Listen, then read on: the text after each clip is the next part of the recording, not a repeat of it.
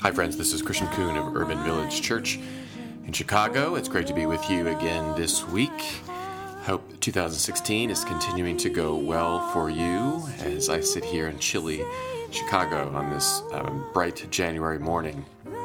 Looking forward to sharing with you this morning uh, for this podcast as we continue our sermon series here at our church called Flourish, as we talk about how we can find joy in our work and integrating our faith into our work, which is specifically what this podcast is about today. But before I go into that, let me read the text that we'll be reflecting on today. This comes from the book of Colossians in the New Testament. It'll be the third chapter, verses 12 through 17. As God's chosen ones, holy and beloved, clothe yourselves with compassion, kindness, humility, meekness, and patience. Bear with one another, and if anyone has a complaint against another, forgive each other. Just as the Lord has forgiven you, so you also must forgive. Above all, clothe yourselves with love, which binds everything together in perfect harmony. And let the peace of Christ rule in your hearts, to which indeed you were called in the one body. And be thankful. Let the word of Christ dwell in you richly. Teach and admonish one another in all wisdom, and with gratitude in your hearts sing psalms, hymns, and spiritual songs to God. And whatever you do, in word or deed, do everything in the name of the Lord Jesus, giving thanks to God the Father through him. May God's blessing be on the reading and our living out of this word. So, I'm going to tell a couple stories today from previous churches that I have served. And this first story comes from the church that I served before uh, starting Urban Village. And I was, we were living in a suburb in Chicago called Highland Park. And this is back in the days when people would still go to the stores to rent uh, videos and DVDs. And I was out one night renting a video for our family to watch a Saturday night. And as I was walking out of the video store, I ran into a family that attended our church. This family had two sons, and one of them, his name is Kyle, was probably about six or seven years old or so. And so as I was chatting with them and uh, they asked what I rented, and I was grateful and thankful that I had not rented anything that might seem uh, unseemly. Uh, but that's beside the point. So Kyle looked at me with just these wide eyes and had an incredulous look on his face until finally he said to me, What are you doing here? And at first I wasn't sure quite what he meant. I said, Well, I'm, I'm here writing uh, or renting a video. And he wasn't convinced. And he asked me again, Well, but what are you doing here? And finally it dawned on me that for him, it was probably so unbelievably unusual to see the pastor of the church in the real world. You may, growing up, have ever had something similar to that. Perhaps you saw a grade school teacher walking in the grocery store, and your world was just totally turned upside down because teachers belong in schools, not out in the real world. And for Kyle, he probably had the same kind of experience. The pastor belongs in the church, he doesn't belong walking out of a video store. So we can maybe laugh or chuckle about that, that children think that we should only leave certain people in certain places. But I have to believe that sometimes perhaps we are more like Kyle than we realize. Not just that we expect pastors to stay in churches, but perhaps that we expect our faith should stay in our churches as well, or stay in one particular place. I will come to worship for an hour, hour and a half on Sundays, and then I leave my faith there. Or maybe you have a special place of prayer in your home, and I go there and I pray, and that's my God space.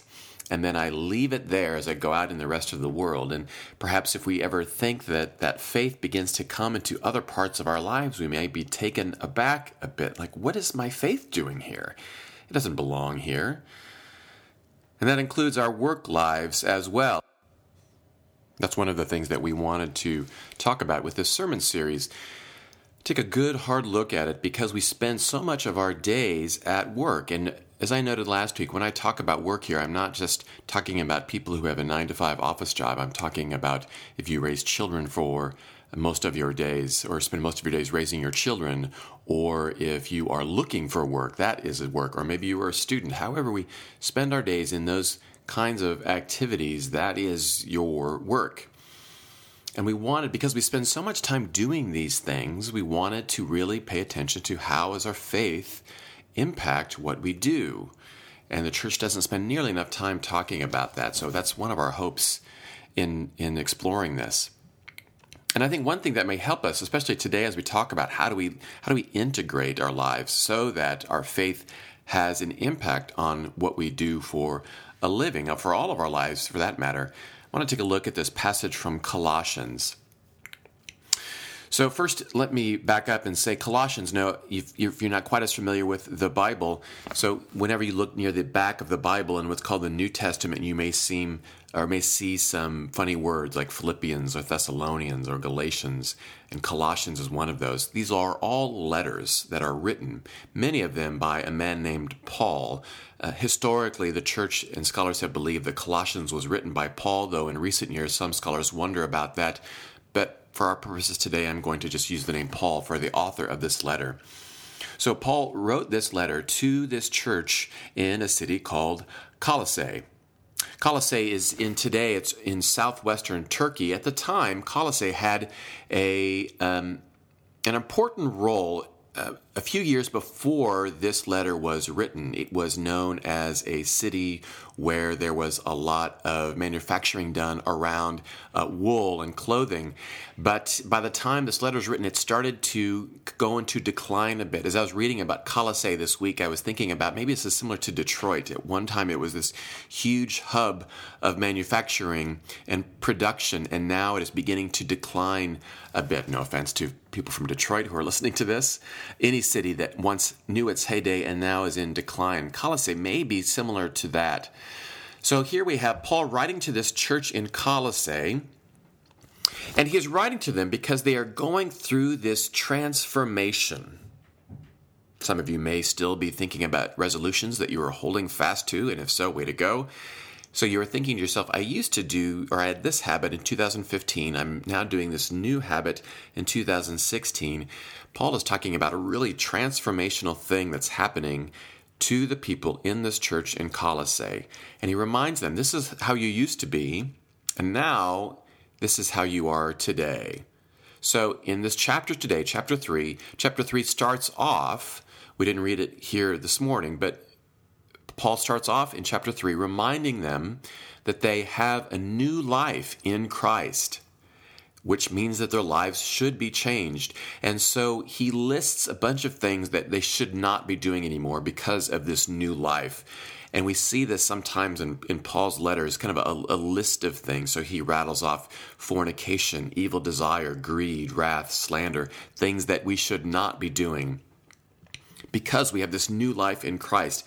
And then, so verses 9 and 10, for example, right before what we read today, gives you an example of what he wants to, or the message he wants to get across. And verses 9 and 10 say, Do not lie to one another, seeing that you have stripped off the old self with its practices, and have clothed yourselves with a new self, which is being renewed in knowledge according to the image of its creator. So again, Paul is telling them this is how you used to be now you are this new person. And he uses this metaphor of clothing, which maybe for some of the people in Colossae, that may have made sense to them because they produced clothing in this part of the world. Some scholars also wonder if Paul was making this point because when people were baptized during this time, they would literally strip off their clothes, get into the water, and when they came out of the water, they would be given a new garment as a way to symbolize, I have this new life. And Paul is trying to make the point that it's more than just wearing clothes. I don't know about any of you, I may be dating myself a little bit. Today, our uh, attire or our dress code at Urban Village is pretty casual. I don't wear a robe, I don't wear a stole, anything like that. But growing up, you had certain segments of clothes. You had your play clothes, you had your school clothes, and you had your church or Sunday school clothes. And church and Sunday school clothes were the worst because they had uncomfortable shoes, uncomfortable pants, uncomfortable shirt. So, you, but you only had to wear it for about an hour, hour and a half every Sunday, and then you could just get rid of those clothes altogether. And sometimes people may think about it as we see this this new kind of clothing as Paul is talking about, when he is saying to clothe yourselves with compassion, kindness, humility, meekness, patience, we may think those are clo- those are my church clothes, right? And I only have to wear those for a brief time, but they're uncomfortable, so I'm just going to ditch those clothes as much as we can. Paul is really trying hard later on in this passage that we read to, set, to later to say it's not just a matter of taking off clothes and putting on new clothes. It is about a new life. Paul is saying, I want you to clothe your souls with new garments, not just your bodies.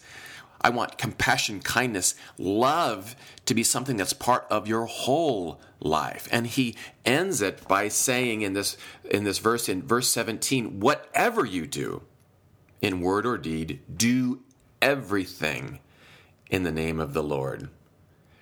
That covers a whole lot, and he tries to make his point clear by saying, whatever you do, do everything in the name of the Lord. I don't know if you're one for memorized Bible verses this week. Maybe those are the five words for you to remember this week. Whatever you do, do everything. Whatever you do, do everything. As a reminder to yourself, do everything in the name of the Lord. That my whole life, my whole life matters. That if I am a, chosen a new life in Christ, that means that all of my life is affected, and that includes what we do for a living. So we don't just have our clothes that we put on for work and then we take them off saying, I am a new person now that I'm out of work. I don't have to act the way that I'm supposed to in this new life of Christ.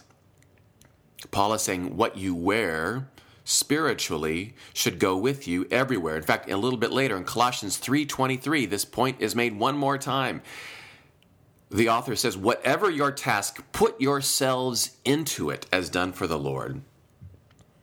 Whatever you do, do everything in the name of the Lord. And then verse 23 whatever your task, put yourselves into it as done for the Lord. And that can be really hard when we think about, oh, how in the world does this matter with what I do uh, in front of an Excel document or whatever I do when I'm meeting with a client or when I teach children or what, uh, washing pots and pans, whatever, how can that be done for the Lord? Well, I think what matters is when we think about who are we doing these things for? When we go to work, are we trying to please somebody else or is our first audience God?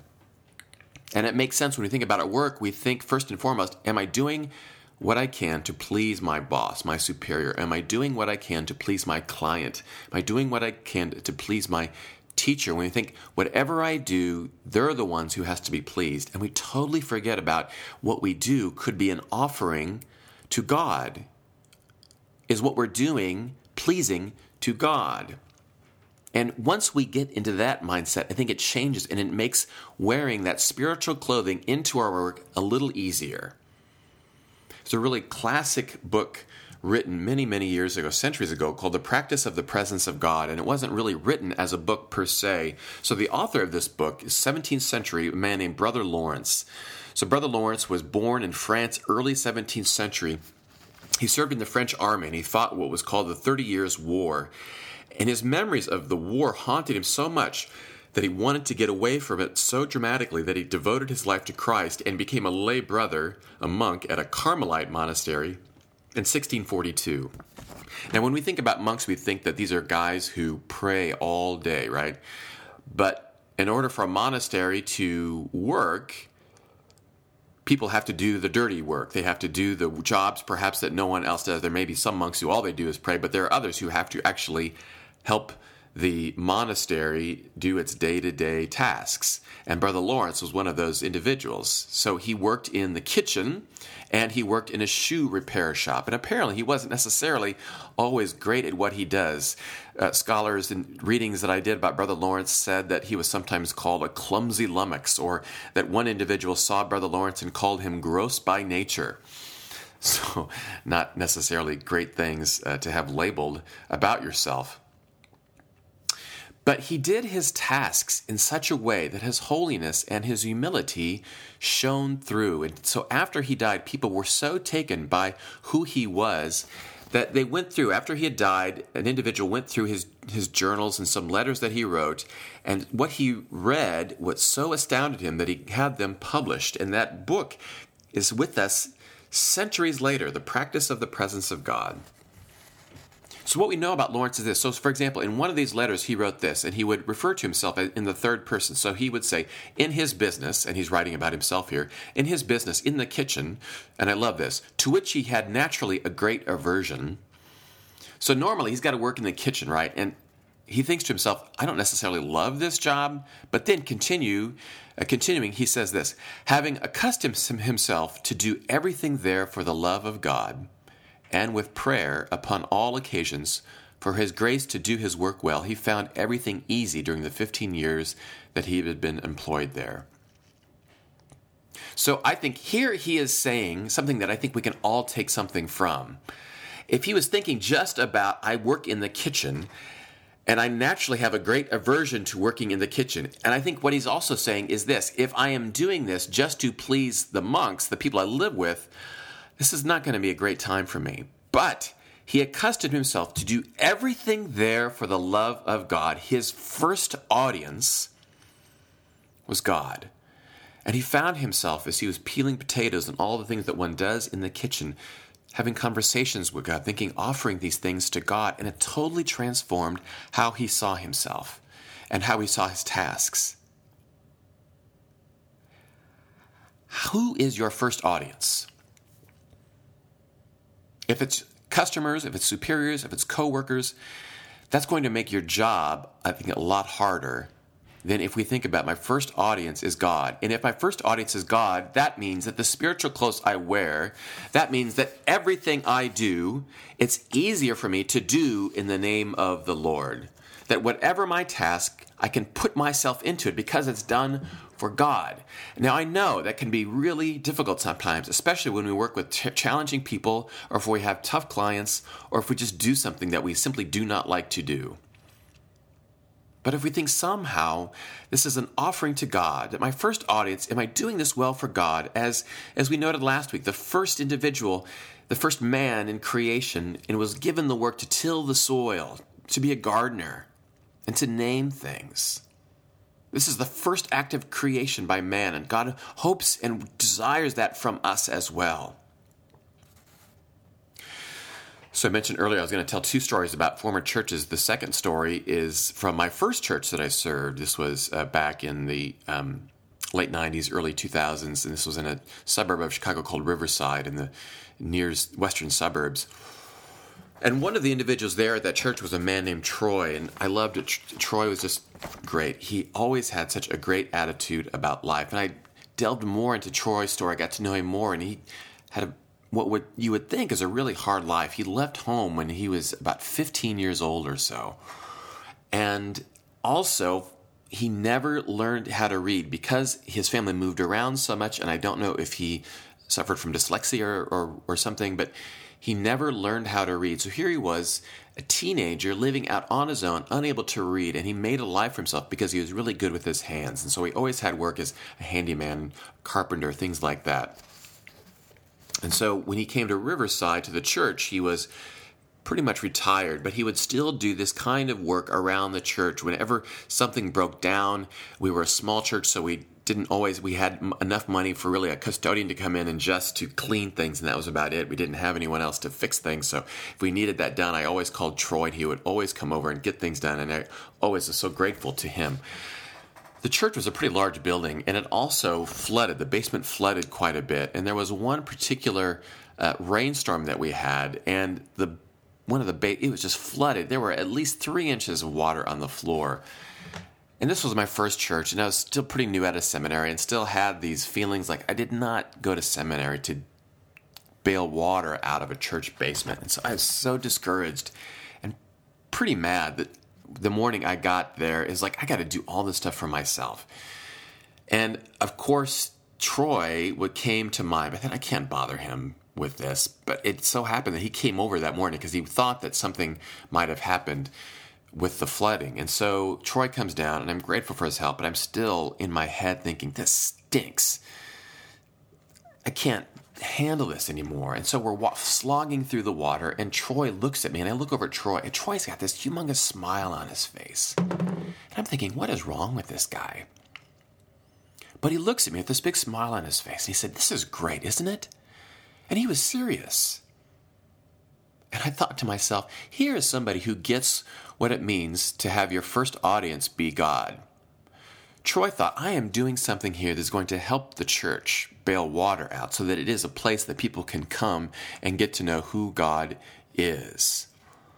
And he had so much a better attitude than I did because he knew who he was doing this for. He knew that whatever you do, do everything in the name of the Lord Jesus. If I if everything I do is done in the name of the Lord Jesus, if my offering is to God first and foremost and not some other person, not that we ignore our supervisors, not that we ignore people that we work with, and I'm also not saying that if you are in a job where you are truly not being fed or if you feel like there's something more for me or I need to get out of it, I'm not saying you shouldn't do that. But what I am saying, what makes things a little bit easier no matter if we love our jobs or not, is if we go into our work thinking, Lord, today I am offering what I do to you.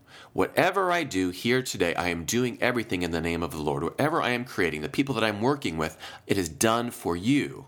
Once we have that, it makes integration so much easier. And it also means then we put on our spiritual clothes of compassion and kindness and love, and we don't take those clothes off once we enter through our working place doors. It means that we leave those things on, that God is our first audience, and that we can do everything in word or deed in the name of the Lord Jesus. I don't normally end with a quote, but here today I want to do just this because, again, it's from Brother Lawrence, and I think it encapsulates all of these things that I've been reflecting on. Brother Lawrence said this We ought not to be weary of doing little things for the love of God, who regards not the greatness of the work, but the love with which it is performed. Let us not be weary of doing little things for God, but instead focus on the love with which these things are performed. Amen. Friends, thank you for listening today to this podcast. I'm hearing more and more from individuals who comment on how much they appreciate the podcast, not just from me, but from our other pastors at Urban Village. That really, really um, helps me to know and to keep doing these uh, podcast knowing that at least one person is affected and helped by them. So, again, you can always reach out to me, email chris at urbanvillagechurch.org, Twitter, I'm at Christian Coon. Um, feel free to face, uh, friend me on Facebook, and I'm happy to interact with you that way as well. So, friends, as we go into this new week, may the peace of Christ, which dwells in our hearts, impact all that we do, knowing that God delights in us every single day. Amen.